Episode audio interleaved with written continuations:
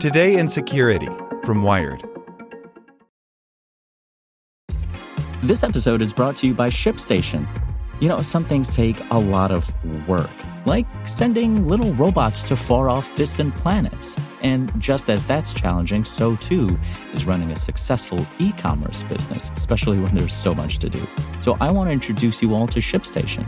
Now, I love using ShipStation because of its easy to use dashboard, which makes managing orders and printing labels a breeze and super smooth. Oh, and the customer service is just out of this world. It's exactly what you need to help grow your business. Sign up for your free 60-day trial at shipstation.com slash technews. That's shipstation.com slash technews. When you need mealtime inspiration, it's worth shopping Kroger, where you'll find over 30,000 mouthwatering choices that excite your inner foodie. And no matter what tasty choice you make, you'll enjoy our everyday low prices, plus extra ways to save, like digital coupons worth over $600 each week. You can also save up to $1 off per gallon at the pump with fuel points. More savings and more inspiring flavors make shopping Kroger worth it every time. Kroger, fresh for everyone. Fuel restrictions apply. Today in Security from Wired. When your neighbor turns you in, authoritarian societies depend on people ratting each other out for activities that were recently legal. It's already happening in the U.S. By Thor Benson. There's a knock at the door. Local authorities have received a tip that you've broken the moral code, a new set of laws banning your once accepted lifestyle. You're being called in for questioning, and it's unclear when you'll return home. In an authoritarian state, neighborhood trust is a thing of the past. Citizens are often encouraged to report any perceived wrongdoing in their communities to the government. There are countless examples of this in history and around the world today. It happens in Russia, and there's even an app for it in Saudi Arabia. In the United States, we appear to be creeping toward this culture of community surveillance. Texas's SB 8 deputized everyday Americans to sue anyone who has had an abortion or assisted with one.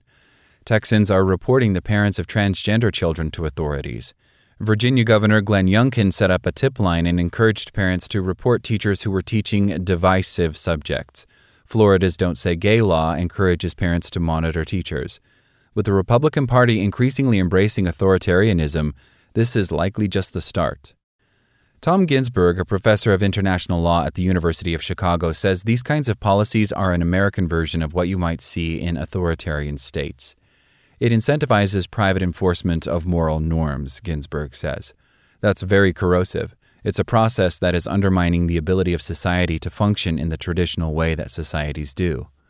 Ginsburg says he worries that we're losing democracy in states where Republican candidates for office appear willing to subvert future elections, which means citizens' ability to reject authoritarian leaders may be slipping away. He says he doesn't think our conservative Supreme Court has any interest in helping prevent Democratic backsliding either. The Supreme Court may facilitate the undermining of democracy from below through the general stance of, well, that's not our problem, Ginsburg says. Consuelo Amat, an assistant professor of political science at Johns Hopkins University, says that when a state becomes authoritarian, anything people in your community learned about you during democratic years can be used against you once the new regime takes power. She's closely studied Chile under dictator Augusto Pinochet and says that's what happened there. Amat says those who support the new regime can essentially become informants for it. When that starts happening, the dynamic for communities and neighborhoods is extremely bad, Amat says. The distrust that people have is huge, so people start not sharing information at all. One of the cores of democracy is neighborhood trust. You need to trust others in your society and in your community for democracy to work, period. When there's a very high level of distrust, you will see a fracturing of community. If the U.S. moves further toward authoritarianism, you can imagine states passing more laws to disempower, criminalize, or otherwise marginalize certain groups. Anyone you encounter on a regular basis who doesn't agree with you politically could be encouraged to report you for violations of these laws as some sort of act of civil duty. They'll have more ways to do it than ever before, considering modern technology allows us to monitor people's social media feeds, watch them through ring cameras, report them through community watch apps like Citizen, and more. Beyond the actions of an authoritarian government, Amat also worries about how paramilitary groups and right wing extremists could be empowered to enforce a new moral code. This could be done through legal and illegal channels and range from collecting information on people to harassing or even harming political adversaries. Amat says illegal actions become more likely when these groups don't think they'll face consequences for their actions, and when a prominent political figure promises to pardon those people if elected and encourages supporters to act violently. If the rule of law starts breaking, and especially if there's a regime that is supportive of those actions, that's really giving space for people to take actions that are illegal, Amat says. Knowing you will not be prosecuted is a big thing. All of these sorts of things create a culture of fear in authoritarian countries.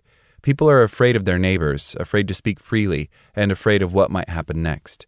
This fear is made worse by the fact that the citizens dealing with oppressive forces have no ability to hold those in power accountable when they go too far. The future of American democracy and the rights of citizens remains in question. Amat says anyone worried about an authoritarian future needs to take actions to protect democratic institutions and their way of life. Institutions are not in a void, Amat says. They are populated by human beings who make choices. Like what you learned? Subscribe everywhere you listen to podcasts and get more security news at wired.com/security. Want to learn how you can make smarter decisions with your money? Well, I've got the podcast for you. I'm Sean Pyles, and I host NerdWallet's Smart Money Podcast.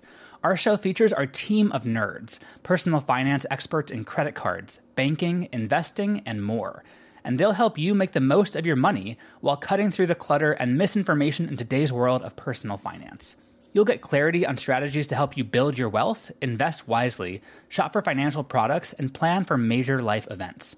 Listen to NerdWallet's Smart Money Podcast wherever you get your podcasts.